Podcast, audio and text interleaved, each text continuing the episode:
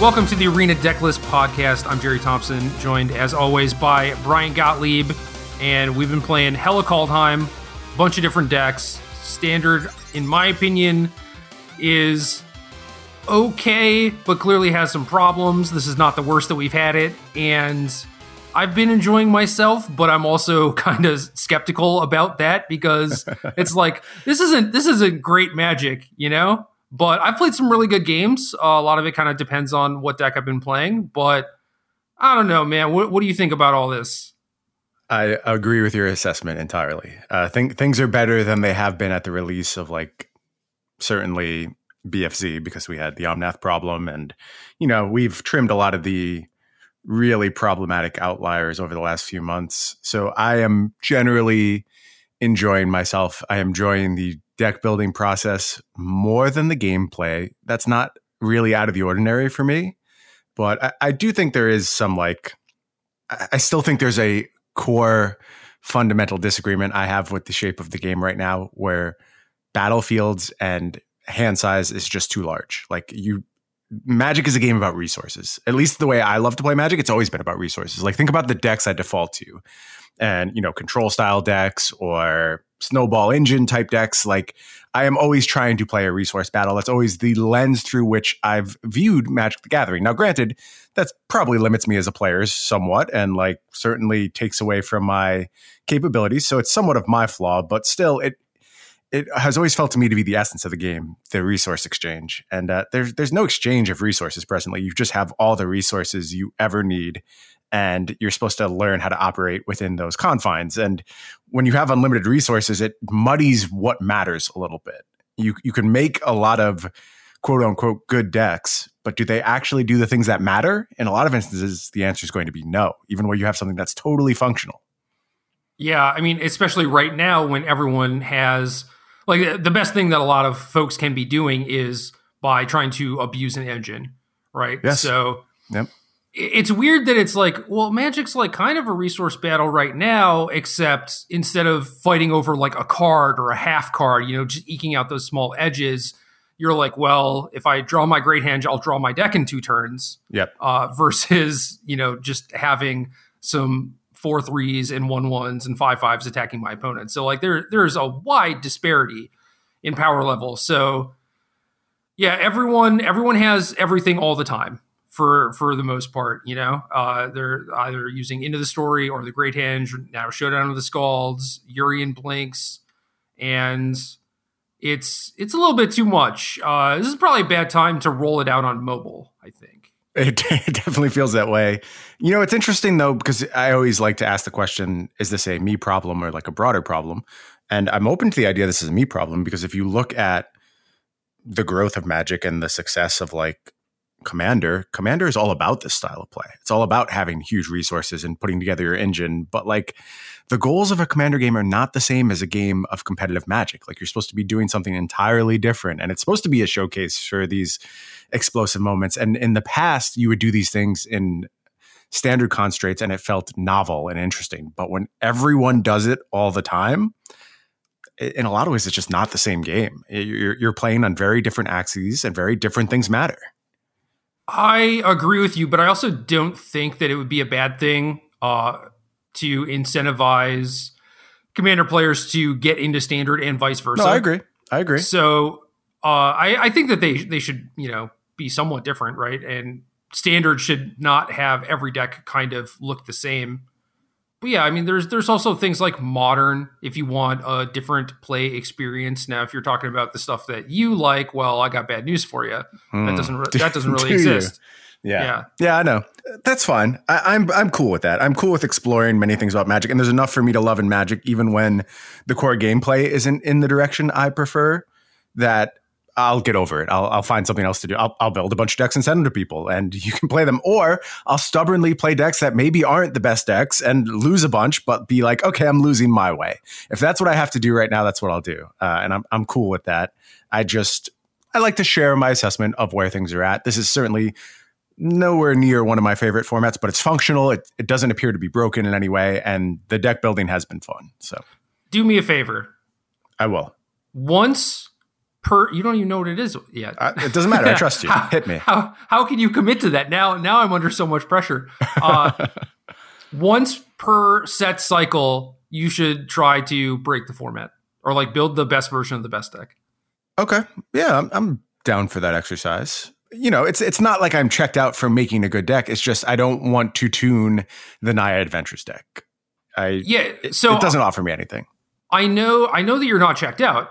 Of course not. But I think that your chops are also like very well served towards that sort of thing.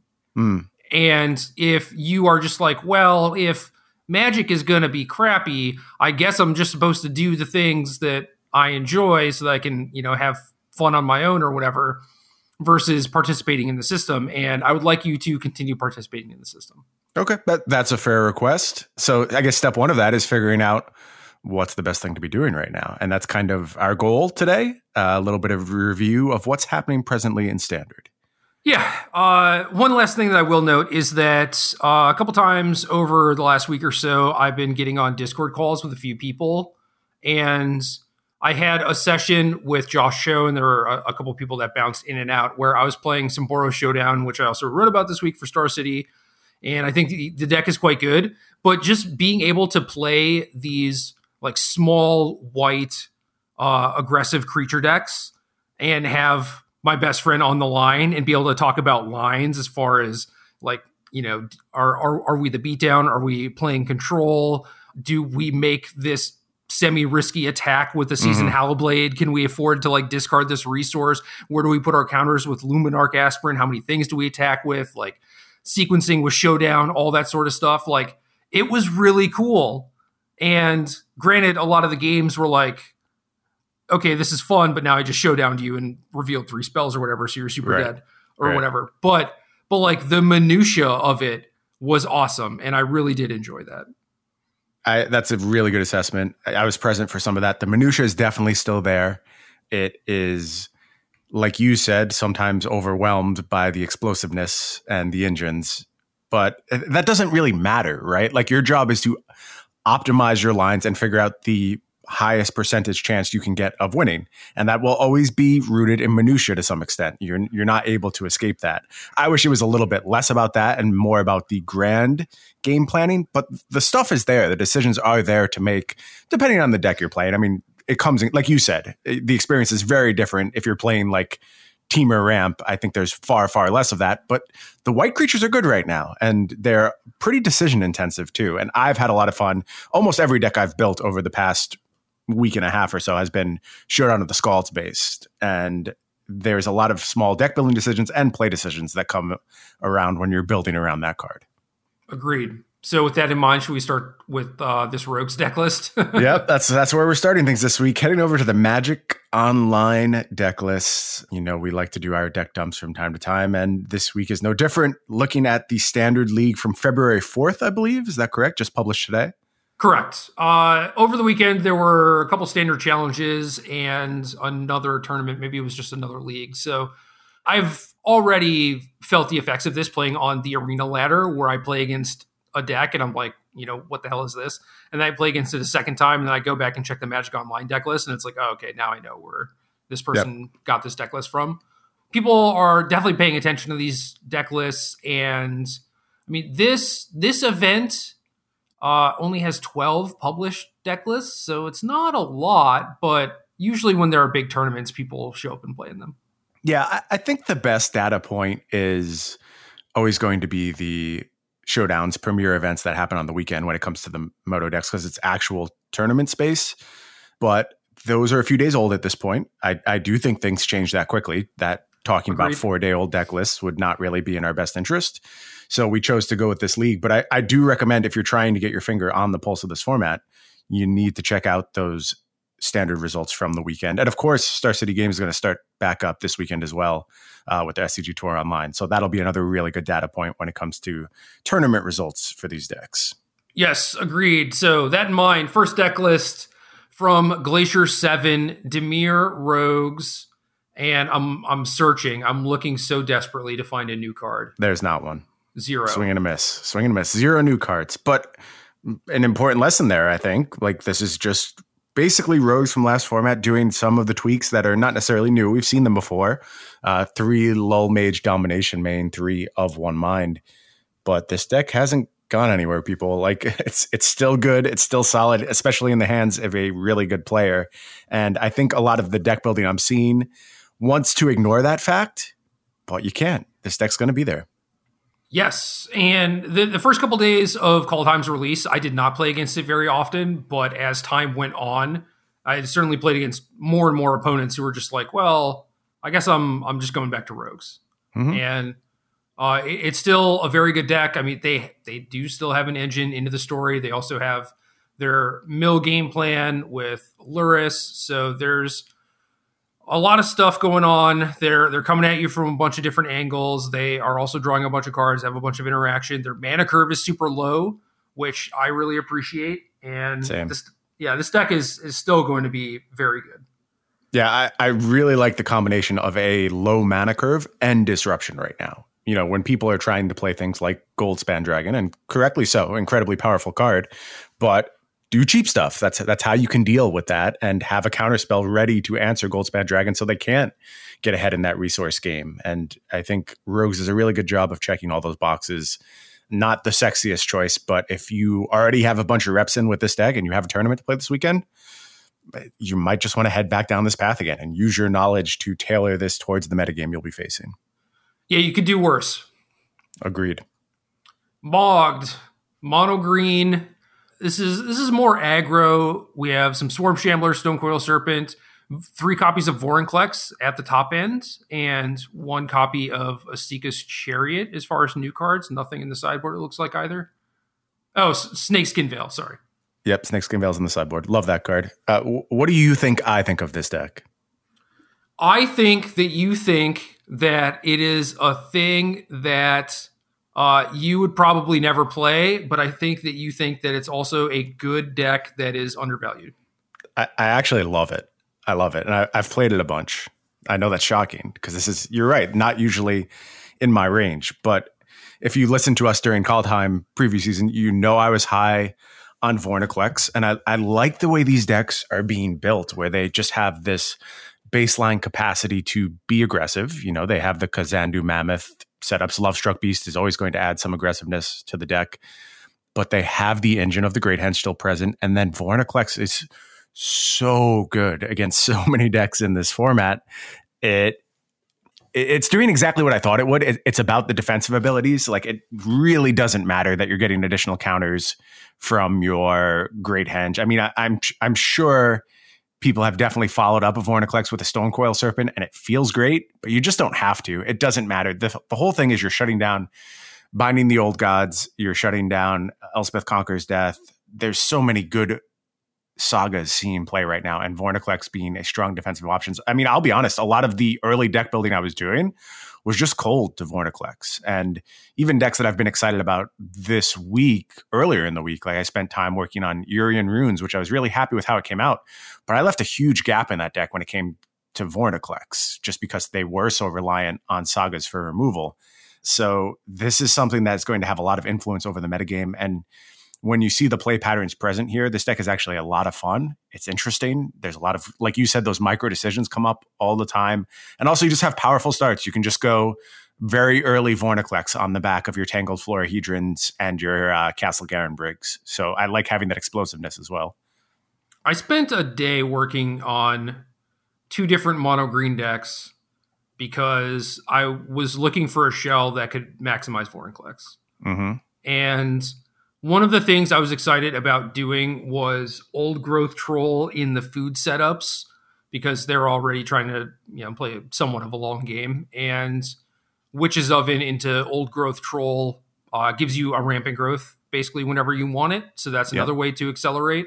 Very cool. uh, one of one of the things that I haven't tried yet is blessing of frost which I also think is very good but maybe it's too weak when you like you want to play four Garenbrigs if you're playing a bunch of Vorinclexes. Yeah. Uh, so maybe that makes your blessings too weak. I'm not sure. I'm not sure either. Uh, I only really experimented with that card in very devoted snow decks where it impressed for sure. It's quite good in those spaces. So I don't know how it changes if you just have your 17 snow covered forests or whatever. But I am a believer in the card in terms of raw rate for sure. Yeah, and then this is especially one of those decks that could benefit from Faceless Haven, but you know, again, maybe that's uh, a slightly different deck because that doesn't work super well with Garenbrig, or if you're playing mm-hmm. Old Growth Troll and stuff like that. So it's it's interesting that even within mono green, you have so many different options for ways to build your decks, and like they all seem pretty good, honestly. Right. That's I mean that's one of the great things about cards being super powerful these days, which they unquestionably are, is that there's there's a lot of really good cards that are not present in this deck. And maybe at some point it'll be correct for them to be present in that deck. And if you want to be like an arc archetype master and just spend all your time with mono green, you can shift on a week to week basis and really do a lot of stuff in an archetype that should be limited, right? Like you should just be a stupid green stompy deck. That's not the case at all, though. You have control over how much card advantage you have uh, how many answers you play, how much removal you play, all that stuff is really present in the metagame. So that's a very cool feature of deck building right now. Yeah, the DFCs help a lot too as far as consistency sure. and being able to curve out and everything. So yeah, yeah, I, I, really like the the mana base in this deck. You're playing 29 lands basically, uh, which seems wild, but this is how we envisioned these decks operating when we were in the preview season uh, for the DFCs. We were just like, this changes everything. You get to never be mana screwed again, and it's going to be great. And it kind of didn't work out that way. But here's somebody going back to that way of building a deck and getting really nice results out of it. And you feel it when you play the deck. It just operates very smoothly every single game. Yeah, absolutely. Uh, next deck from Gracias Portanto, boring Gruul, I guess. Uh, three Goldspan Dragon, four Embercleave, two Great Henge, two Masked Vandal main deck also. Uh, 21 land with four Smashing and four Kazandu Mammoth. Like, pretty clean list, not doing any nonsense with, you know, splashing Showdown or anything. Definitely sticking very aggressive with all the Embercleaves. Also has three Questing Beasts. So I'm down with this. The more I played with Gruul and, and tried to experiment and be all over the place, it was like, nah, just like streamline the deck, beat people down. That's all you really need to do. Yeah, uh, boring but efficient is the way to look at this. And I, I like the hard focus on Embercleave with Goldspan Dragon. I think that aspect of Goldspan Dragon has been underappreciated in a lot of ways, which is weird because uh, Goldspan Dragon has gotten so much good press. If you saw the article over on Star City this week, they did a, a really cool feature. I, I like this quite a bit, where they had all of us put in our rankings for the best cards in the set and then tabulated the scores and figured out what was the aggregate number one card in Kaldheim. It, it was Goldspan Dragon. It's a card very much respected by everyone right now. Uh, but the the sexier new homes are getting more press at the moment. The combination with Embercleave is wild though. Like you just produce so much damage out of nowhere, and this deck that's all it wants to do. Big bodies, uh, slap an Embercleave on them, win the game. Let's move on to the next one. And I, I can't fault that approach at all. I'm I'm really pretty upset about that column though because there were people who like didn't have Goldspan and Showdown in either like the top five or in the one and two spot. People are allowed to be wrong. I mean, that's always allowed. I, I, can't fault them for getting things wrong. I've gotten plenty of things wrong. You know, if you look back at our list a week ago, we, we had Kazmina at the top or Kazima at the top of our list. So, and that card has seen almost no play in standard. Yes. Uh, so you're allowed to be wrong, but it's like by the by the time you're writing that article and like everyone, the information's there. Yeah, the information's there, and it's it's very clearly those two cards. But you're just I don't know talking about how good Doomskar is or whatever. It's like yeah, the cards the card's fine, but like, what is what is this list that we're making? Yeah, yeah. The, the top two cards in the set, I think, are uh, indisputable, and most people fell on them, and they did finish one and two in the rankings. It, it was Goldspan Dragon and Showdown of the Skalds, and I can't dispute that at all. I actually had Showdown of the Skalds number one, which you know I I think that was a contested spot, but has kind of played out in the first weeks of the format. I it does seem like that's the archetype having a little bit more success right now. I, I think long term you can make a good case for Goldspan. And I said it wouldn't surprise me to see those cards trade back and forth throughout their history and standard because they're both just incredibly powerful. Right. And I mean sometimes they're just in the same deck too. So mm-hmm. yeah. Anyway, this deck this deck is nice. I agree with most of what's going on here. Have you have you played much with with Gruul or just like even normal aggressive deck but adds Goldspan Dragon?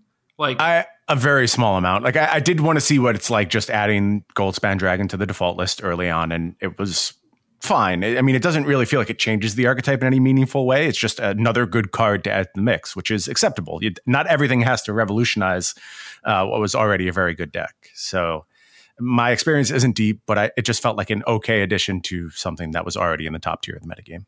Yeah. Uh, the point I'm trying to make is uh, Portanto added a land to to most stock Gruul lists, which yeah. I definitely agree with and have not seen people really accounting for that. And granted, it's like, oh, you're playing four smashing and four Kazandu Mammoth. Like, does it really matter? And well, you you want your fifth land to ETB on taps, right? Right.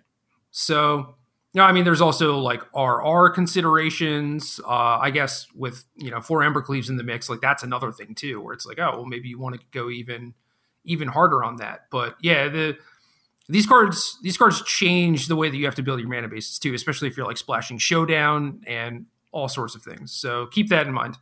Yeah, good point. Sapoa, Rakdos, Sacrifice. I got thrown off by the Savai Triomes. I was excited for a little bit. No, don't get too excited. Uh, yeah, this is this is pretty normal. Four four Crone War main deck, uh, Embereth Shieldbreaker main deck. No Immersturm Predators. Mm, yeah, and also moving away from like the old Ingeny style Rakdos deck. This is way closer to Rakdos Sacrifice, I would say, which makes it even more interesting that there's no Immersturm Predators, right? Yeah, uh, I mean, there's Rankle instead, which is which is honestly pretty close. hmm Like, which is better? Just in a vacuum, which which card do you like better?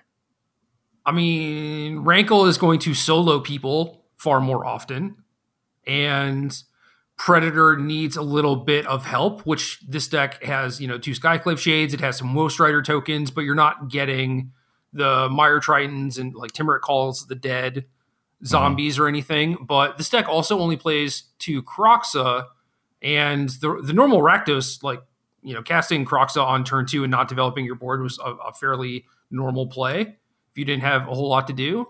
So I would expect this deck to maybe have more fuel for Predator on the turn you play it. So I don't know. Yeah. It, it feels like that card might be better, but it's it's close. It's an interesting decision. I think that something like this is an important part of this metagame. There's some things I'm not in love with about this list. I think it's a little underpowered versus everything else you can do in the format. Like I talked about never running out of cards. This deck can run out of cards it, it, has some card advantage. It has Village Rites. It has things to play from the graveyard like Woe Strider, but it is theoretically potential. It has potential to get to the end of its hand, where almost no other deck in standard will ever reach the end of their hand.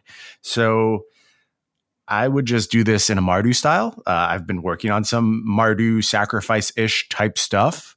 Uh, I sent you a Mardu Mardu Pyromancer deck list yesterday that you didn't love, which I'm very offended by. I Literally just, built a deck to give you a Mardu Mardu Pyromancer to play, and you just dis- dismissed it. Didn't love it. You sent me a deck list with Usher of the Fallen and said, "Hey, it's Mardu Pyromancer." All I said, all I said was, "These are not the same thing."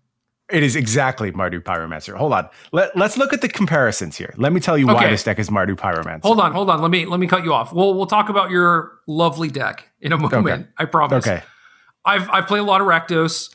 I agree with you that you will likely run out of cards in hand, and that is the goal in a lot of instances because of things like Ox of Agonas or even sure. like Castle, Castle Locthwain, right?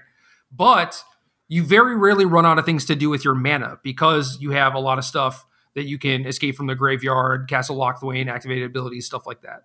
So it's it's a rare occurrence where this deck actually runs out of stuff to do. I mean, this one with only two Kroxas, not as much fuel for the graveyard. Right. This one trends like, differently than the average it, Rakdos deck, I think. It, yeah, it is. It's going to do that uh, like a, a, decent amount more often than the like actual self mill Rakdos decks. But don't don't just be like, oh, you know, you go hellbent, you lose or whatever. That's not really what's going on here. Sure, definitely an oversimplification. All right, now I'm going to yell at you so I send you this Mardu, Mardu Pyromancer deck list. Exactly Mardu Pyromancer. There's now no now I actually have decks. to look close to this deck list. Oh, yeah, Clarion Spirit. Clarion Spirit. Yep, got it. Clarion Spirit is Lingering Souls. If you all want to see this deck list, uh, you can go to my Twitter. I posted it there. Can I discard Clarion, Clarion Spirit? Spirit to Faithless Looting? Maybe you can. It's not a great play, but Clarion Spirit is your Lingering Souls. You have uh, Village Rites for Faithless Looting. You have Showdown of the Skalds, which is Bedlam Reveler, because it draws you a bunch of cards, and then it doesn't give itself prowess; it gives everyone else on your team prowess, basically. It costs so, twice as much mana, but sure. Shh, shh, shh, Silence. Going on, we have Usher of the Fallen, which is Young Pyromancer, because it's just going to put a bunch of one ones into play, and in spots what where is, like, what is Clarion Spirit then? Well, that's that's closer to Lingering Souls because they are oh. flyers in that case. God. Okay. Uh, so all of this combines into a beautiful, beautiful Mardu Pyromancer deck that you should be playing right now and enjoying. And then you get beat down some Bloodsky Berserker, and you just have these really aggressive draws. I, I actually think this deck is reasonably good. Like it, it, it needs some tuning for sure, but the idea of ultra cheap threats really getting paid hard on your Showdown of the Skalds and building these impressive battlefields and making Bloodsky Berserker into a real Magic card, which that if you played good. with it, that yeah, if you play with it at all in limited or even in like older formats, it's starting to get some love. I, I think the card is quite good and worth building around. Um, and then there's like weird little cross synergies with like Shepherd of the Flock being able to enable your two spell turns in a lot of instances and even using it to get mana back in some spots. So there's some questions as to how much you're supposed to be doing claim the firstborn Woe Strider stuff, I think, and maybe you are supposed to be doing more rankle things to take advantage of all these tokens you're making all over the place. I, I could see that being, or even Immersturm Predator. Like all, both of those four drops are completely reasonable. I just wanted a really low to the ground, clean look at the deck on my first pass, and this falls under that list of decks I've been working on that are just like what can you do with Showdown of the Skalds? How can you make the payoff even larger for an already incredible card? And a lot of what I've seen around deck building of Showdown and the Skalds, I haven't loved. There, there's just too many expensive spells in decks with Showdown, and my I decks, know you feel the same way. My decks look great though, right?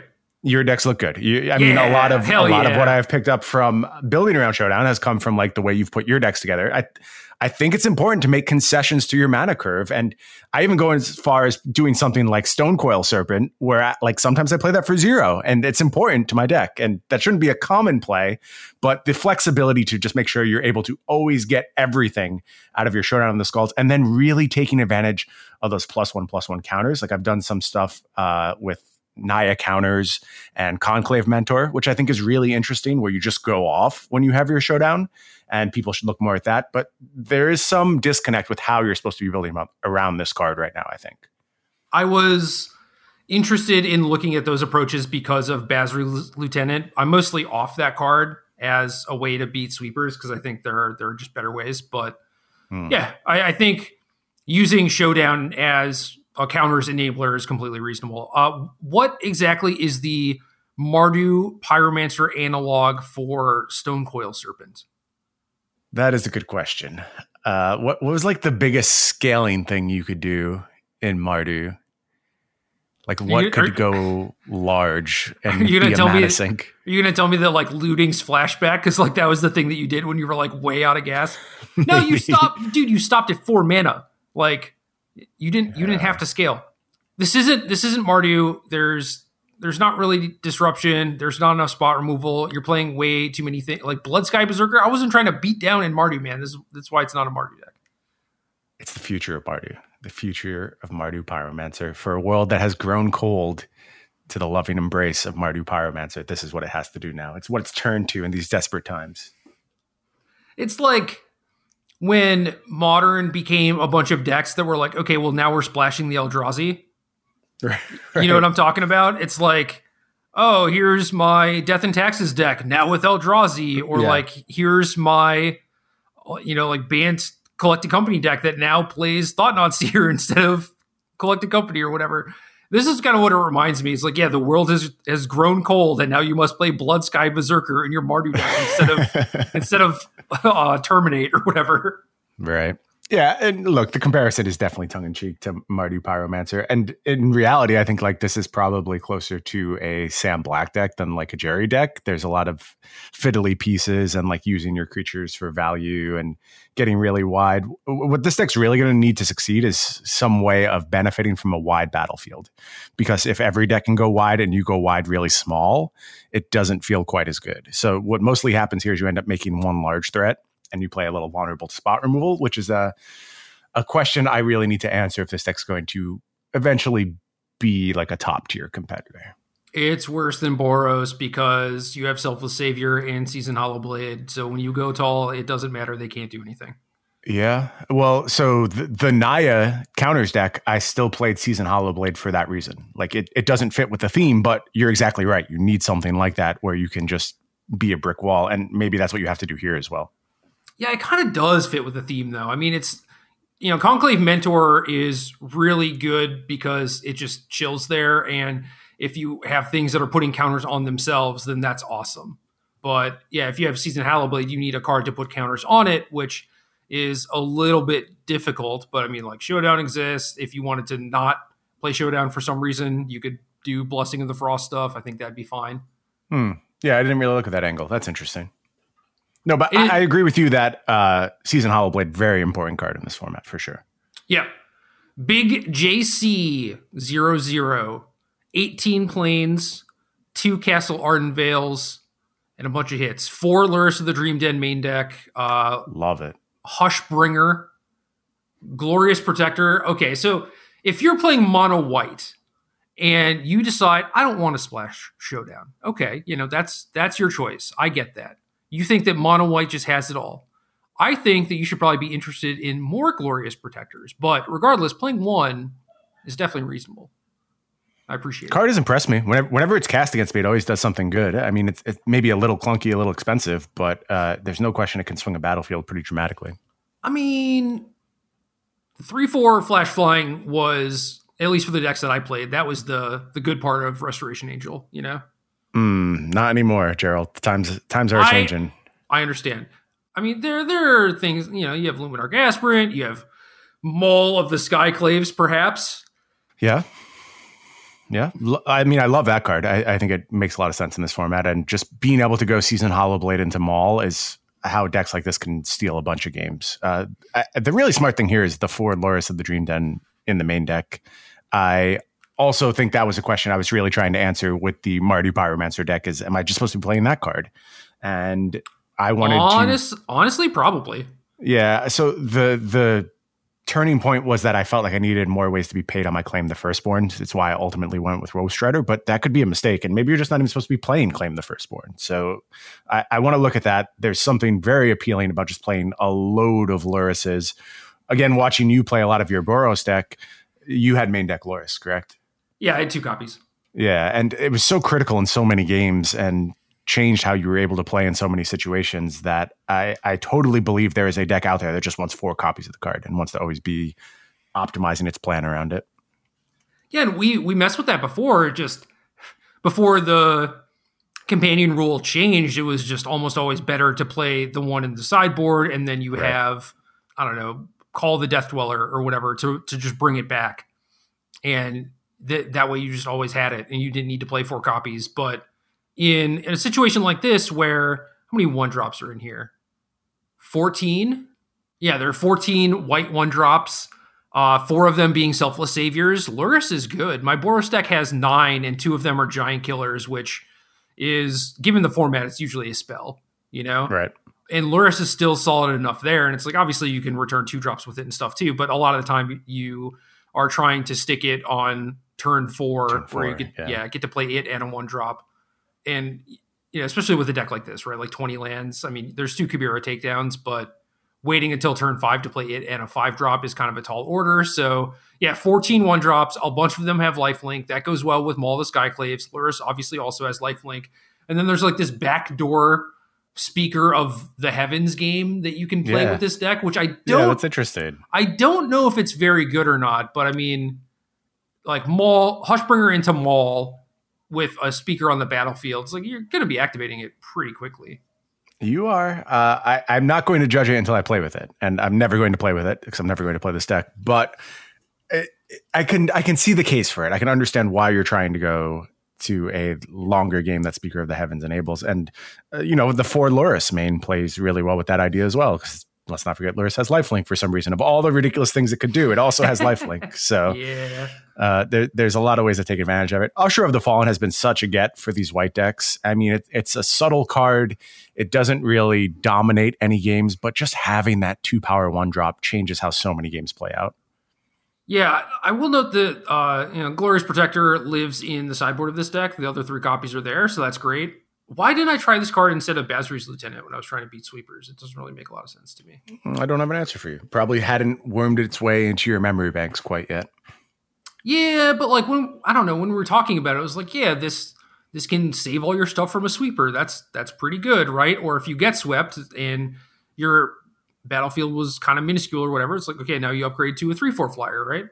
So this this card is good. I need to try this card more. Another card I want to try more. Uh, there's one copy of Sigrid God Favored in the sideboard, and mm-hmm. I I still don't think it's great, but I think that there's a lot of value to just playing like one copy. Okay, just to make your opponents think about it. I think you can, there. I think you can get them. You know. Okay. One thing I will note though is that uh, you know playing these Boros decks against Gruul, you really need to keep them off of the Great Henge so a lot of the time, you know, they play a Lovestruck Beast and I need to cascade it immediately or Skyclave Apparition it, and I can't wait for them to attack me. And this this works if they block with it, uh, which is kind of cool, but I don't know if if they have Great Henge and you're attacking into them with like a seasoned Hallowblade. Yeah, yeah, they probably they're probably just gonna be like, all right, they have Bone Crusher or whatever. They're not gonna put you on Sigrid, but they'll be like, well, it's not worth the risk. I'll just take it. Yeah, I, I, think in a lot of cases you'll be incentivized to just take a little damage unless you're facing real aggression, uh, which is another subtle way. Like, I, I, love the snowball of aggressive decks, and it's weird because I don't play a lot of aggressive decks in constructed, but I do tend to draft very aggressive decks, and I love the way the early damage influences every decision your opponent has to make throughout the game. And again, something like Usher of the Fallen has a very small impact in that regard, where you've done a little chip damage early, and where your opponent would obviously pass on that block if they were at 17. If they're at 14, maybe they start thinking twice about it. Yeah, and if, if they're at 10 or something, like, well, maybe you just have to block. Yeah. Next deck is from Victor Saya. This is Gruul, but Splashing Showdown. So there's a lot of weird numbers in this deck, but a lot of them make sense to me. So there's there's 23 total lands with two Shatterskull Smashing and four Kazandu Mammoth. The weird numbers are three Brushfire Elemental, two Embereth Shieldbreaker, two Giant Killer, two Goldspan Dragon, one Scavenging Ooze, two Shepherd of the Flock, one Embercleave, two Great Henge. I, I agree with a lot of that stuff. I mean, I think that showdown in a deck with Henge, Embercleave, Goldspan Dragon, etc., is not great. But as far as like getting the most power that you possibly can out of your cards, this is the way to do it. Right. It's a it's a weird tension. I, I, prefer to build in the way that we talked about earlier, where you're just always getting everything out of your showdown. But at some point, the cards are too powerful to deny, and you're just supposed to jam those five drops in there. And sometimes you run poorly, sometimes you run really well. Yeah. When so I started, I wanted to play Goldspan Dragon Sejiri Shelter because mm-hmm. you posted like a mid rangey Boros list, and I was like, all right, I'm going to iterate on this a little bit. So obviously, you're playing four dragons and four shelters. And I was like, well, I'm playing Boros. Obviously, I'm supposed to have Showdown in here in in some numbers. And after thinking about it, I was like, I guess the number is two, and I side the other two because you can't really play four with four dragons. Mm-hmm. Yeah, that's that's where I started in my deck list, and then I played Showdown of the Skalds, and I'm like, nope, I want it the other way around, and I'll just play right. fewer dragons. That's that's what happened to me too. I was like, look, yep. dragons, dragons, good, but I mean, if if I'm going to be trying to do this powerful like mid game type of thing, Showdown just gives you more mileage in way more spots. So I eventually just went towards building on on that axis, right? But yeah, I don't know. Like this this deck was basically the second stage of how I was building that deck, where I was like, well, maybe I do four Showdown and two dragons. Then it was like, nope, cut the dragons for grizzly bears or whatever. Yep, get and it, yeah, get super lean. Uh, so I don't know if these decks are eventually going to go that route. That's basically the Naya deck that that we were all working on that Majors wrote about, where you know you're playing the adventures cards, you're playing Showdown of the Skalds, and where that eventually leads you is Jaspera Sentinel, no five drops. Yep. Yeah, it, it's a good question, and I, I also don't know which way we're going to end up when we get to the end of the evolution of this deck, and it probably is not ever going to solidify around one or the other. Like you'll just float back and forth depending on metagame considerations or personal preference, which is fine. There's a lot of really good options, and that's how things work these days. This deck was kind of the poster child for my early in the show rant, where you look at how aggressive this deck is supposed to be. Like it's playing two drop one one haste creatures and it has all these massive massive threats and then you look at how many cards it can draw and it just has so many engines with Edgewall Innkeeper, the Great Henge, and Showdown of the Skalds. This this beatdown deck will reliably draw its deck if you give it the time to do so, which is a preposterous spot for decks like this to end up in. Control players, the the Shaheen Soorani's of the world, listen up there was a time when I wanted to play like control decks with, you know, no win conditions, basically. Yep. And then there was a period in Magic where Tarmogoyf was better than Doomblade. And I was like, okay, well, I guess I just play Tarmogoyf instead, right? Because instead of just killing one creature, it's it's killing all of their creatures, you know, because they can't attack through it. And then there there were like the matchups where it's it's just a five six, and you you get to close the game really quickly. And then it's like, well, if that's the case, maybe I lean into like kind of the, the tempo-y aspect of it.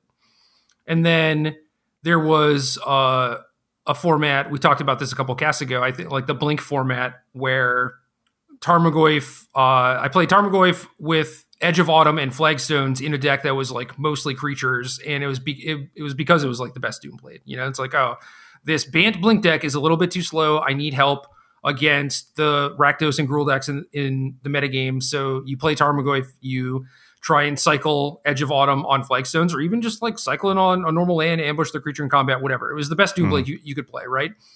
And a lot of the creatures were just like the best card drawers. You play like Aeon Chronicler and uh, even things like Mystic Snake. It's like counterspell plus blocker, cool. And this deck is, yeah, your your Lovestruck beasts. They kill your opponent, but it's it's a ruse. It's all a ruse. You're like you're never trying to kill them with love struck beasts. It's like yeah, I'll attack you, but realistically, what I wanted to do is enable the Great Henge or make you spend mana to kill this thing, which will prolong your game plan, which will allow me to cast Showdown of the Skalds and outdraw you. And same thing with like Edgewall Innkeeper. It's like it's basically how the Golgari Adventures deck functioned, right? And yep. these these Gruul decks are the best control decks, straight up they have they have the best card drawing, the best removal, the best engines. Their mana is pretty good, and they have these weirdly divergent game plans where yeah if you have the beatdown draw with the tarmogoyf for whatever you take it you know but it's not something that you're necessarily leaning into every time. And you look at how people sideboard with this deck a lot. Usually it's brushfire elementals the first thing to go like brushfire elemental and embercleave yep. I, I think that was an awesome assessment of where things lie right now. You know i love win conditionless control, but like even me when I'm building control decks now, it, you you just can't build them like that anymore. It doesn't make sense when these decks have those kind of capabilities. So the control deck I've been working on recently is like Niko Aris, Archon of Justice, Alrund's Epiphany, and then a bunch of control elements because I feel like I need that engine. Eh, like if you can do the Great Henge, then I need to kill you in one turn, basically. And that's what I'm trying to set up. I'm not just trying to sweep you and then play a planeswalker and draw a couple cards. That's not that's not going to get me anywhere. I'm not going to ultimately win like that. So Dude, Archon and Niko work together, huh? They do. They they work really well together. And I uh, I'll, I'll post the list on Twitter after this comes out because I, I don't think it's particularly good right now. So I don't want to mislead people, but yeah, I, I do want to share if people want to see it it's an interesting idea and it's more of a concession like I have to do things this way if I'm going to try and play control. And it's got a lot of pieces you would expect. It it has sweepers. I'm actually playing Shatter of the Sky over Doomskar, which I know is going to be controversial, but I think it's like probably better right now for what that deck wants to do because you need to do something more proactive on two. Like you're either playing your uh, Omen of the Sea or you're playing your uh, Birth of Meletis to just kind of get the ball rolling in that fashion. But uh, Thirst for Knowledge is there, which also, or excuse me, Thirst for Meaning. What's the new one called? Meaning. Uh, Thirst for Meaning is present, which also makes Niko Aris into like a reasonable kill card in a lot of spots. It's able to yeah. take out some bigger threats. So yep. I, I've appreciated that. All these interactions, they line up really nicely with each other and the the point I'm trying to make is it's still not a true control deck because if I just sat there trying to sweep you and draw cards, I would be dead before anything meaningful happened in the game. I'm looking to close the game in a very short window, and that's the way Magic is played right now. And you can jam your head against the wall all you want, but at some point you have to accept the reality that if the Gruul beatdown deck can easily outdraw you, you can't play the control deck. It just doesn't make sense. Yeah, Gruul Gruul is the best control deck. Just play it. Yep. I mean, Boros Boros is also kind of similar, where I have Giant Killer and Glass Casket and Skyclave Apparition, and it's pretty easy to kill you know the, the majority of the threatening things that your opponent does and in a lot of cases it's mostly just keeping them off the great henge for at least a right. little bit and in the meantime you're like oh look at me i'm attacking you but you're just like haha i don't care you know because i'm just eventually going to show down and draw a bunch of cards and win that way uh, so it's it's interesting i don't like it i i would like it if Agreed. the kill if the kill cards were just Embercleaves Yes. And the Edgewall Innkeeper like dealt your opponent two damage or something. Yeah. I, I, am trying to very constructively complain throughout this podcast, basically. And yeah. I, I hope I'm doing a good balance of it because my frustration should be clear to people. And I think they're shared by a bunch of people. But at the same time, there's no reason to just be like, this is terrible because it's not terrible. It's just, it's different and it, it's weird. And it maybe is something I have to adjust to. But uh, you, you can't, you can't deny reality once it's there.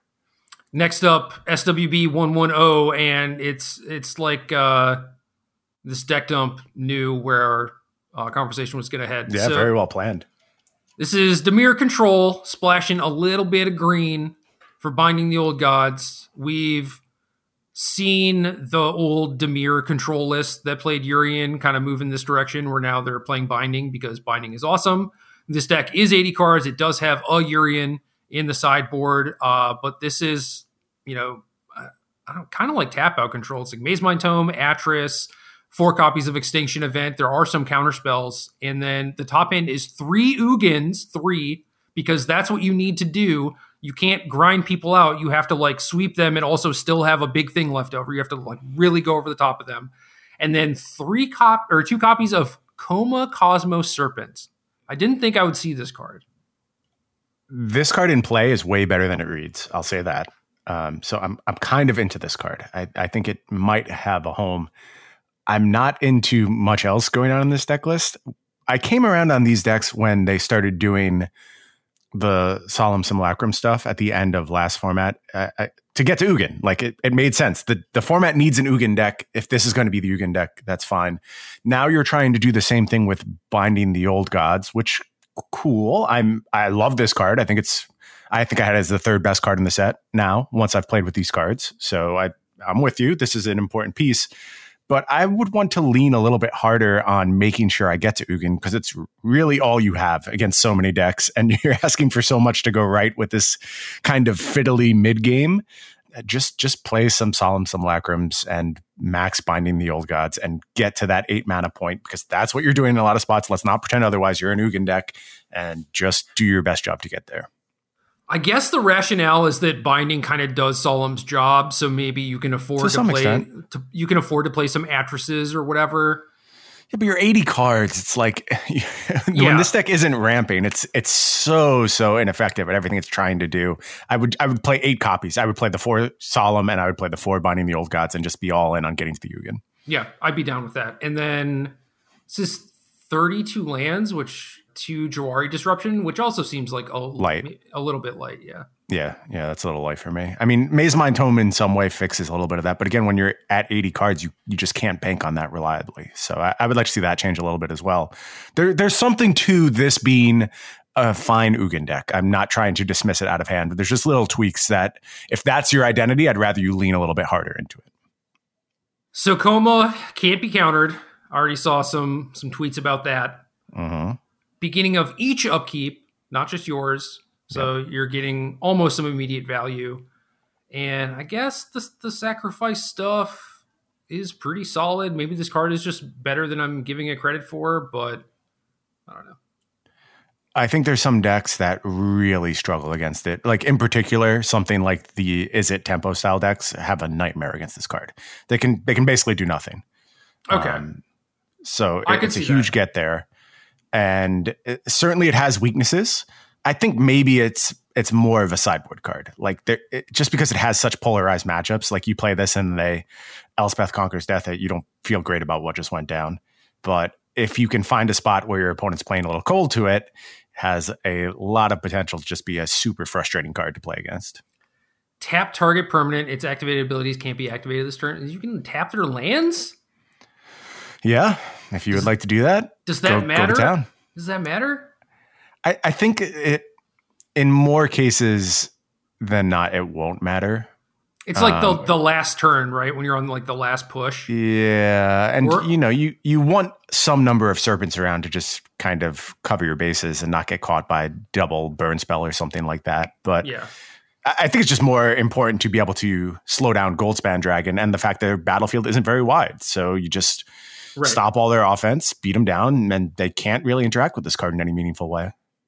Aether Gust was the hero the entire time. I know. Uh, there's been multiple cards now where I'm like, oh, I miss Aether Gust. Uh, I don't think I've ever gone that far, but Uh, when Omnath was around, you didn't miss Aether Gust? nah, no, because Omnath would have played it. I don't know, man. I it, it would have. You're 100% correct, but at least you would have felt like you had some agency on interacting with your opponent's Omnath as opposed to just the race to Omnath we played for two weeks. Yeah, we just had to put Dispute in all our decks. Yeah. Anyway, Ryuji, Boros, Showdown. We talked a decent amount about this already. This take is a little bit different than mine, but is more in line with what I've been seeing, which is for the most part Bone Crush over Skyclave Apparition because it's a little bit more aggressive. Two copies of Goldspan Dragon, two Embercleave, three Maul the Skyclaves, and Robber of the Rich in the creature base. My deck has been you know, leaner, no five drops, no equipment, uh, very close to mono white, no robber of the rich. But I I get this take. I endorse it. I think that this is a very good deck. Uh, this is a lot closer to what I was playing early on in the format, and even down to like the Maul, the Skyclaves, Halvar stuff, which was super impressive in a bunch of spots. Um, but Halvar was kind of one of the casualties of Showdown, where you just get lean, cut down the mana costs, and same with all the equipment, just less and less equipment. So I, I don't know. I, I like the idea of maybe just having one Halvar when you're convinced Maul, the Skyclaves is still an important card, but like we said, just these decks keep getting leaner and leaner. Robber of the Rich has impressed, so there's some incentive for me to go in that direction, especially with Maul of the Skyclaves. Um, but you sort of already have your engine. You have Showdown ready to go, and you don't need to recoup cards all that often. I like Haste. Uh, I really like the protectability of Season Hallowblade, and these decks are very, very good. I endorse them. I've seen mm, maybe not s- like several is the right word, but at least uh, a couple, a few people get burned by the fact that they had Robber the Rich and weren't playing Snowlands. Oh, interesting. Okay. So I don't know if that's something to take into consideration. Ryuji has one random snow covered mountain. And it's not even like there are any fable passages or whatever to fetch it. Yeah. Uh, so you know, just for funsies. But yeah, that's that's something to maybe take into consideration. It's like there there's like the mono blue snow deck where they're like frost augurs. There's the is a deck where maybe you pick up a frostbite or something. So there's there's a lot of random stuff. Just want to point to a couple of the sideboard cards here because they're they're not cards that I've played. And I wonder if you have any interest in them. One of them I, I had to like reread the card and think about it. Okay, so the the three that stand out to me, the first is Basri Ket, which was like a planeswalker that looked pretty good and sort of went away because there weren't a bunch of good small white creatures, but uh, there are now. Any interest in revisiting this card? if if there were more ways to go wide or like to to give you bonuses for going wide i, I would be much happier using the minus two but kind of like you pointed out with clarion spirit type of stuff and there is one clarion spirit in this deck for whatever that's worth but it's just like all right you make these tokens but then what do you do with them you know and then Yeah. The plus one it's it's just so disappointing that it's not until your next turn Next turn, yeah. So could play a little defense. yeah, or even just like, all right, I'll I'll bubble this one creature through a sweeper or whatever. If if it did that, then that would have solved like my my sweepers problem before, like the Basri's lieutenant thing. I would have been all Hmm. about that. But yeah, there's there's just like a lot of problems with this card, and it's not the numbers on it or anything. It's just how the format is. Okay. Uh, next card that caught my eye, Relic Robber. Not haven't seen much of this card. I think I think you were high on this when it was released. Is that correct? Uh, I thought it was one R on my initial Okay. read. Okay. That's why I was high on. I was like, this this card is but like three power haste at the very least, and you're like, it costs three mana. I was like, oh yeah.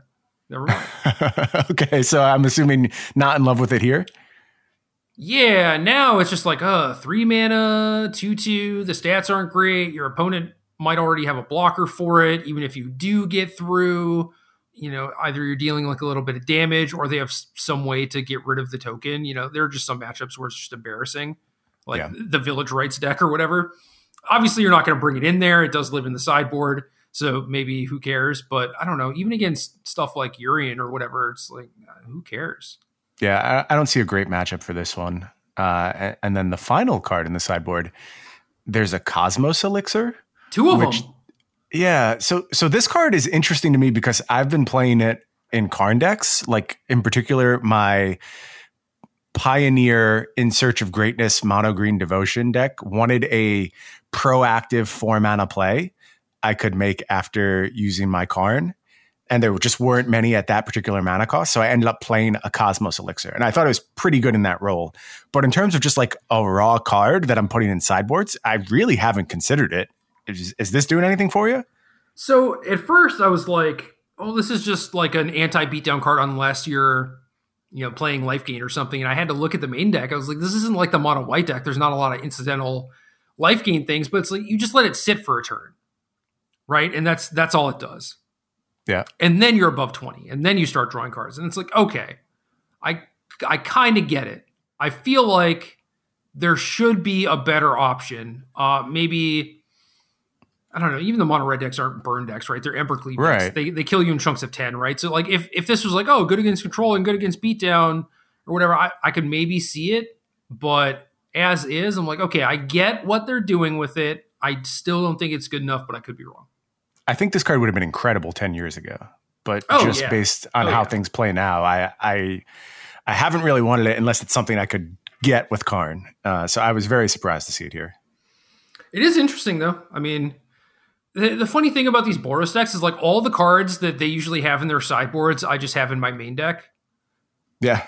So like they, they, there's like giant Redain. killers. Redain's the one that you always play main, and I always have in my sideboard. It's it's good against everyone. It, it's very good. I I know.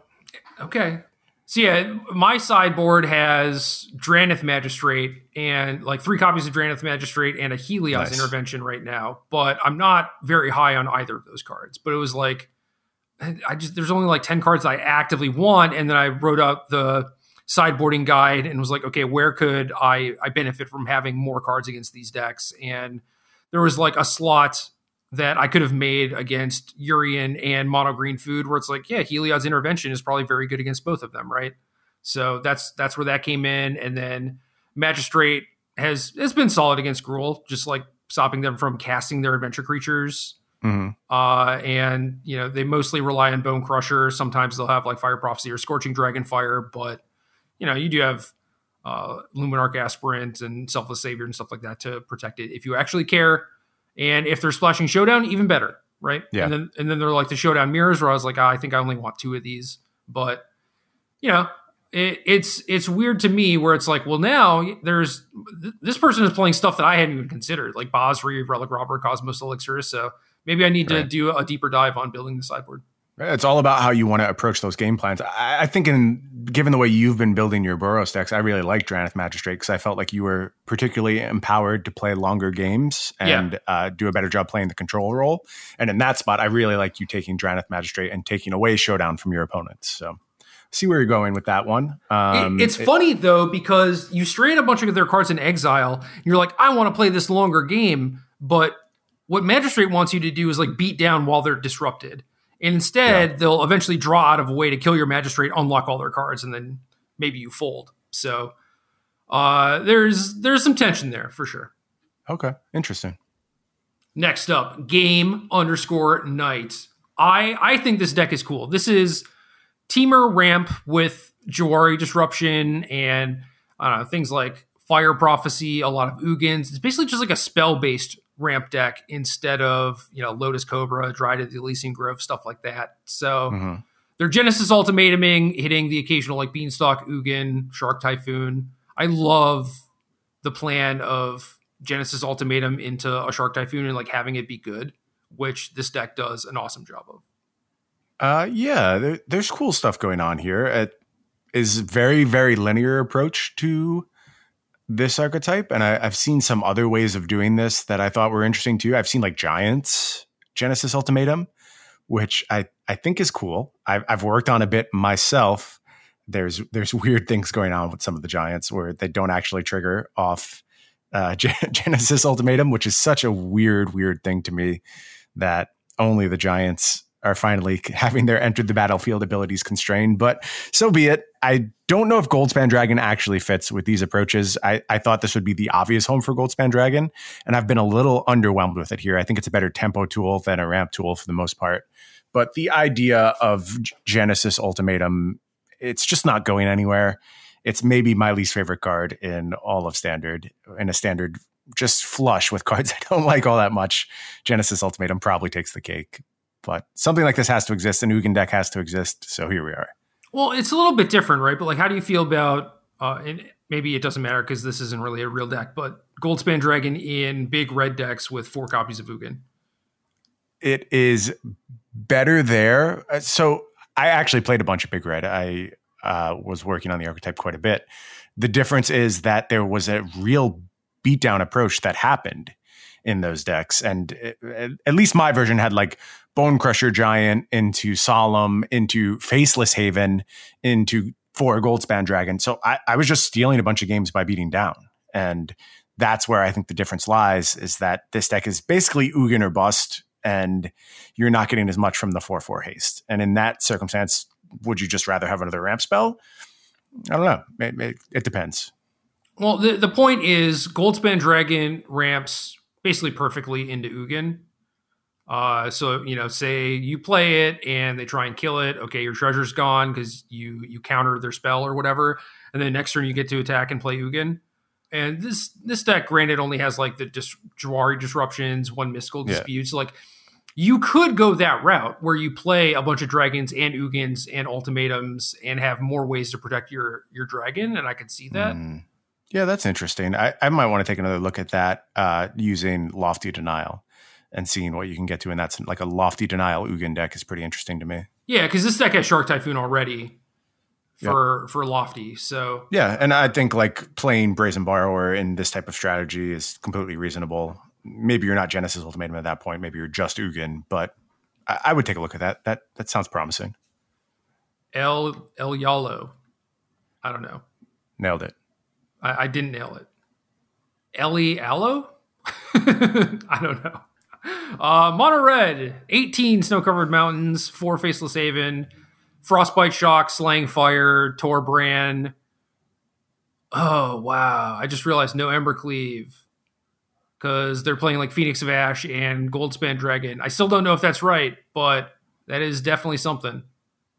It's interesting. Uh, a lot more reach here than the typical mono red deck, and able to pull a little bit of damage out of your mana base as well with Faceless Haven, which seems like an important pickup for decks like this. A little awkward with like a super heavy red card like Torbran and things like Slaying Fire, but I, I don't think it's disqualifying. I think that's a big enough pickup where you can be interested in it. Thinking back to like old style beatdown decks with Mutavault and how much sweeper protection it gives you in a deck which really doesn't have much sweeper protection. Magda being played here. I, I love the combination of Magda plus Shock and Frostbite. Yeah, a bunch of cheap spot removal. Yeah, and maybe that's what a lot of the other Magda decks I had seen were missing because uh, this was a card I played a ton of week one. It was just in all of my decks week one and has fallen out of favor pretty dramatically, but I didn't think it was bad. It was just like a solid card, but required some very specific circumstances to make it work. And I think El Yalo does a good job of making it work here and then using it to get to the top end of Goldspan Dragon and really going off from there. I, I like Phoenix of Ash as a home for Goldspan Dragon mana because there's not a bunch of that here. Like you said, no Embercleave, so you're not getting that turn. But you can do stuff with like activate Faceless Haven and still play a threat. So there's cool stuff going on here for sure. The mono red decks I've played against haven't blown me away, but I haven't played against anything that looks like this. So maybe this is the way to do it. Yeah, this looks interesting. I mean, you're talking about stealing wins from people with the Ugin deck, and maybe this is just a better way to go about that. Could be. I could even see like a sort of a mishmash, right? Or like maybe this sort of deck could even have an Ugin sideboard plan. Is that wild? Okay, sure. That's that's a wild take, but I mean, I would just play a bunch more like Shatterskull Smashings in that spot where you you get a flex spot where that's both Right. spell and land, and then you're cheating all your, all the way up to like 26 land maybe, and then I think that starts to work. Yeah, Smashing's weird because it's not a, a snow land, and Haven is pretty greedy, and like Frostbite is too to some degree. Yeah, yeah. I, I still had Shatterskull Smashings in my uh, like big red decks just because I think the versatility of it.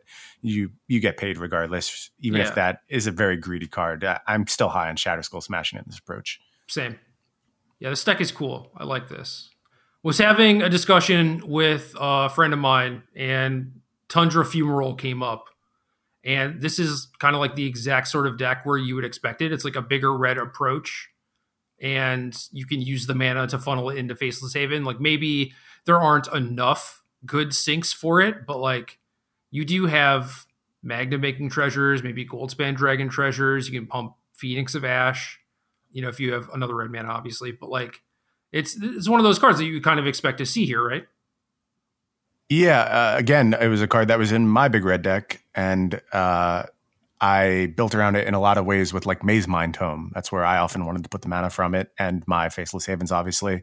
The real problem with the card is that when it kills something, it's incredible, but four is not always the number you're looking for. Like if it, I, I just wish it did five damage. I think it's such an interesting card at five damage. At four, it has its homes. It's has it has its times to shine, but it's also really inflexible. It only does this one thing. It's sorcery speed, so there's a bunch working against it too. I think it really has to contemplate what the format looks like before you can get value from it. Yeah, that's basically what I said. Was just Lovestruck Beast. The end. Yeah, Uh, Slaying Uh, Fire. That's a real problem for red decks. yeah, Slaying Fire main, Soul Sear in the sideboard, even like a Crowan War in the sideboard is sort of like a nod to Lovestruck Beast. So hmm Yeah. it would be cool to be able to play with that card because I, I agree with you. It is sweet. Yeah, maybe uh maybe post Eldraine it has its home. All right, maybe this is uh, cruel and unusual punishment, but you have to try and pronounce this next name. I I think this just says fuck you. I, I'm pretty sure. Yeah, F F A Q U E I U. I, I think so. I don't know for sure, but that's that's my guess. That's so I, like I read it and then before I tried to like you know sound it out, I was like, all right, I'm making Brian do this, and then I tried to sound it out and I was like, wait a second. Yeah. Yeah. So, yeah, I- it's fuck you. I'm I, I'm on the the same conclusion as you, but uh, I mean that's a good screen name for this deck. They're just playing cycling.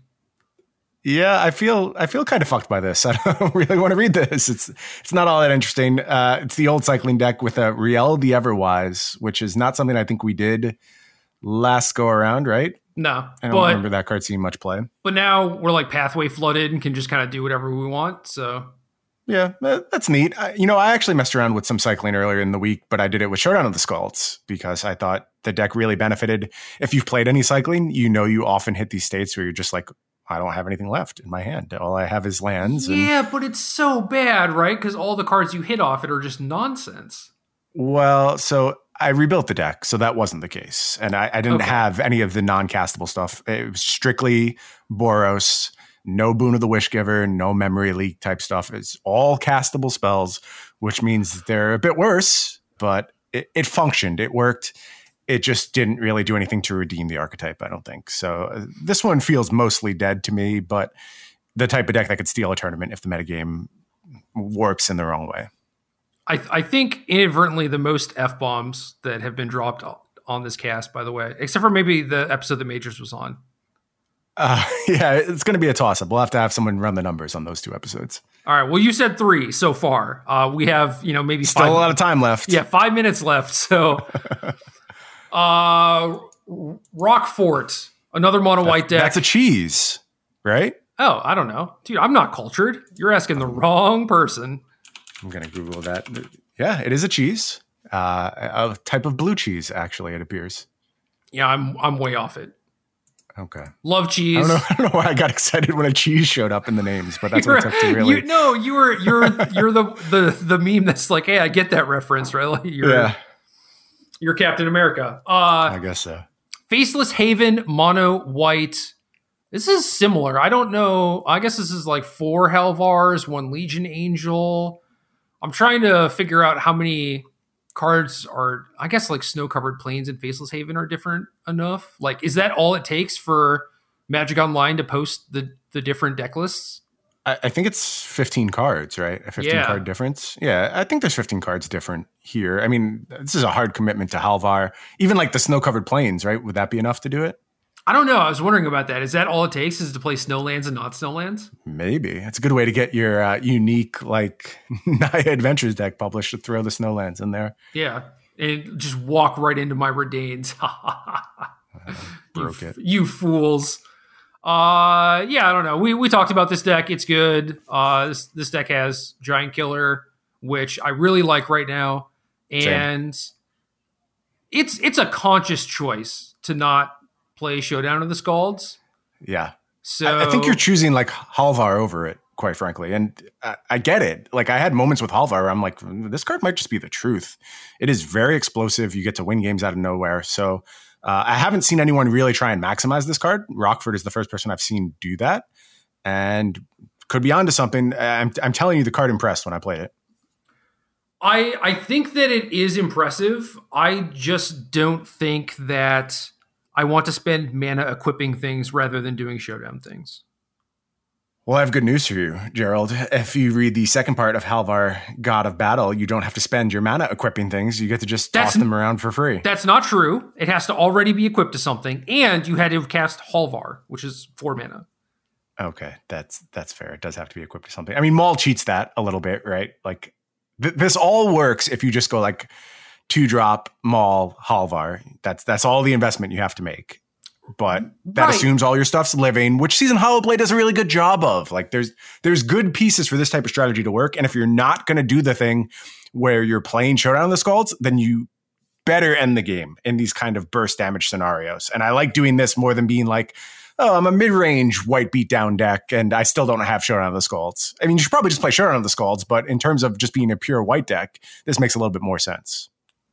If you have Hallowblade into Maul and you have the option to cast Halvar, you're probably playing the equipment and equipping it. Because if you have a two drop equipped with a Maul, you don't need Halvar to move it around because you're killing them with the Maul. Yeah, but double strike is so much damage. You know, are you aware that's double the damage you were previously doing? Uh, I I didn't do the math. You're That is correct. twice that. as much, You're and that correct. is a pretty large number, I have to say. Yeah, but if you just equipped the equipment, Shh, shh, double, double. you would you would deal four damage. Uh, okay, whatever, exponential growth or something like that. S- something like that. I don't know. Stonks. know. yeah. Okay. What else have you been working on that you like? Real, real quick hits.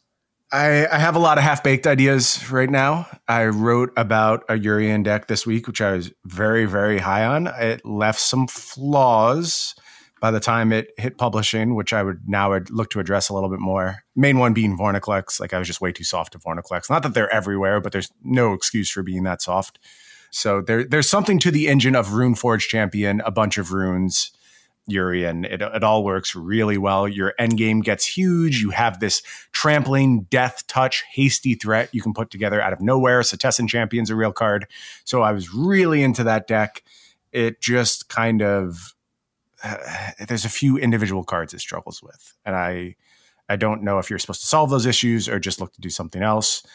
I still work with a bunch of Alrund's Epiphany decks, and it's kind of just a question of what the format's about. I believe there is a spot where you should just like generate some battlefield and close the game. I mentioned the Niko Aris approach to that, which I thought was promising, but still needs some more work. Nothing that I really like want to say, go play this right now. I, I think the default decks are very strong. I think the showdown decks are very strong. And the more diverse showdown decks will get more of my attention. Things like Naya counters, the ability to make really big bodies was exciting for me. The Mardu stuff is is interesting. I'm not saying this is the final state of this deck, but being able to play like this weird aggro uh, grindy strategy was really appealing to me. And you need to find something that it does a little bit better than either Boros or Naya because those decks have a pedigree. They have super powerful cards. So all these decks need a reason to justify their existence, and I don't quite have them yet. But there's there's stuff worth exploring. I'm I'm not like down and out on the format, and I think these decks have no chance. They're just not finished yet. Alrund's Epiphany is a card that I need to work more with. For some reason, I don't know. I just got very waylaid by Jaspera Sentinel and Magda and Showdown and Goldspan Dragon. And, you know, some of it is like, oh, these are truly like, you know, busted magic cards. And some of it yeah, is you like- found the best cards in the set. Uh, there's no there's no reason not to be distracted by those cards. That's fun. Yeah, I guess, but it's like, man, those those cards are like, you know, pretty spiky, and not not the first two, not not Jaspera Sentinel, but Right. but Alrund's Epiphany. It's like that's something that I should I should really care about and try to work on, and I'm I'm disappointed in myself, Brian. I'm going all disappointed dad on myself. There's plenty of time left in this format. I you go work on it. Come back next week. Let us know what you found. I'm I'm sure you'll get some good work in this weekend. Yeah, fair enough. One last thing that I want to note is that uh, in in my article I wrote this week, I did have a sideboarding guide, and it like the fact that I chose to include a sideboarding guide meant that I had to think about what decks were important, and I, I would like to note those before we go because they didn't all show up in the deck dome. Sure. So, in no real particular order, uh, Gruul, Yorion, this being more of like Gilded Goose, Trail of Crumbs, Binding the Old God, which did not show up. Uh, I think that that is the best version.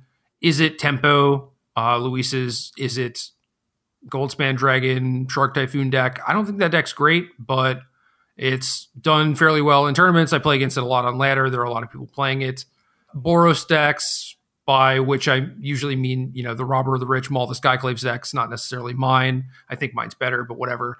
Uh, Rakdos, I've played against more sacrifice decks than traditional, but some of them are just kind of merging to be mishmashes too. So, Yep. You know, whatever. Rakdos stuff. Mono green food, which I don't know. We, we talked about like mono green beatdown, which I think we both like, and the food decks seem good. They they should be good in theory, but they're just not. I would much rather, you know, blessing of frost people or whatever than There's there's better engine decks than the food decks. So if you're going to take a half approach, then have a beatdown plan. That's better. And I think that's what you get by going the, the green beatdown routes. Yeah, that's basically how I feel too. Uh, there's there's also an argument to be made that the food deck really wants to play Feasting Troll King, and it competes with Vorinclex. and Vorinclex, yeah. Vorinclex is the stronger thing to be doing right now. I think it is, yeah. And the last one, again, like I said, no particular order, was Rogues. So th- those were the seven decks I was kind of thinking about. The eighth one that didn't really make it because I haven't seen any sort of consensus is Ramp, where Genesis Ultimatum is still a card. Even if you want to just do old school Obosh Temur Adventure stuff, that's fine. I think that there are better things to do with Genesis Ultimatum, but we haven't really figured that out yet. How are you fe- faring against Genesis Ultimatum with like your Reidane plans? Because in most cases, I feel fine against that matchup using just Reidane as my main concession. Yeah, Reidane's good until they decide that they want to be able to kill it. And, you know, maybe when that happens, it's like, well, play the fourth selfless savior. And uh, like Tibalt's trickery is another card that you could potentially play against them, where maybe you can't Yep. beat ultimatum, but you can beat a terror of the peaks or an edgewall innkeeper or whatever. Uh, so that's something to potentially consider. But I don't know. Those those matchups are scary. It, it really just depends on how much they have to slow you down. Because if they slow you down even like the smallest amount, they're probably going to get to resolve Genesis Ultimatum or Ugin, and there's not a whole lot you can do. And with Ultimatum, they're just rolling dice. Ugin is very difficult to beat. Maybe I need to look into Glorious Protector. So yeah, a few a few cool things happened as a result of like the podcast and looking at the 12 deck list and talking to you and stuff. It's like I got a few more things that I need to think about, but uh, as far as the ramp matchup specifically, I just don't think you have to worry about it right now, but it will show Yeah. up at some point. Yeah, that that's kind of been my take too. There's not enough of it that I really want to hard dedicate to it, so I'm comfortable using Reidane. Also, like very small concessions have gone a long way. Like something like having uh, Stonecoil Serpent in a couple of the decks I was building that should be super vulnerable because they do such a good job of generating early offense. Just having that one threat to make it through uh, has has been enough in a lot of spots. But I want to explore Angel. I think that's a card that I have personally not looked at enough as a way to play around Ugin sweepers, and uh, I want to do more with that. Yeah, me too. I, I just I like the card a lot. It has sort of the same problem as the things that we were talking about, where it's like the equipment are mana intensive, Goldspan Dragon, Great Henge, Embercleave. They're bad cards to flip over with Showdown. Glorious Protector is kind of the same thing. You can't foretell off of Exile. So right. if you could do that, then you know who cares? It's basically another two drop, right? But you can't. So it's a little bit awkward and it's not ideal, but in those matchups, you generally want more more big cards, at least against like the super controlling Ugin decks. Against the the Temur deck, uh, I did note this in the article is that you this is like the only matchup where I would want to potentially shave on Showdown of the Skalds because you're just not going to be doing these late game things, and mm. the, the counters and the cards that you get aren't going to push through the things that they're doing. All makes sense to me. It sounds like a, a very reasonable approach to that matchup game.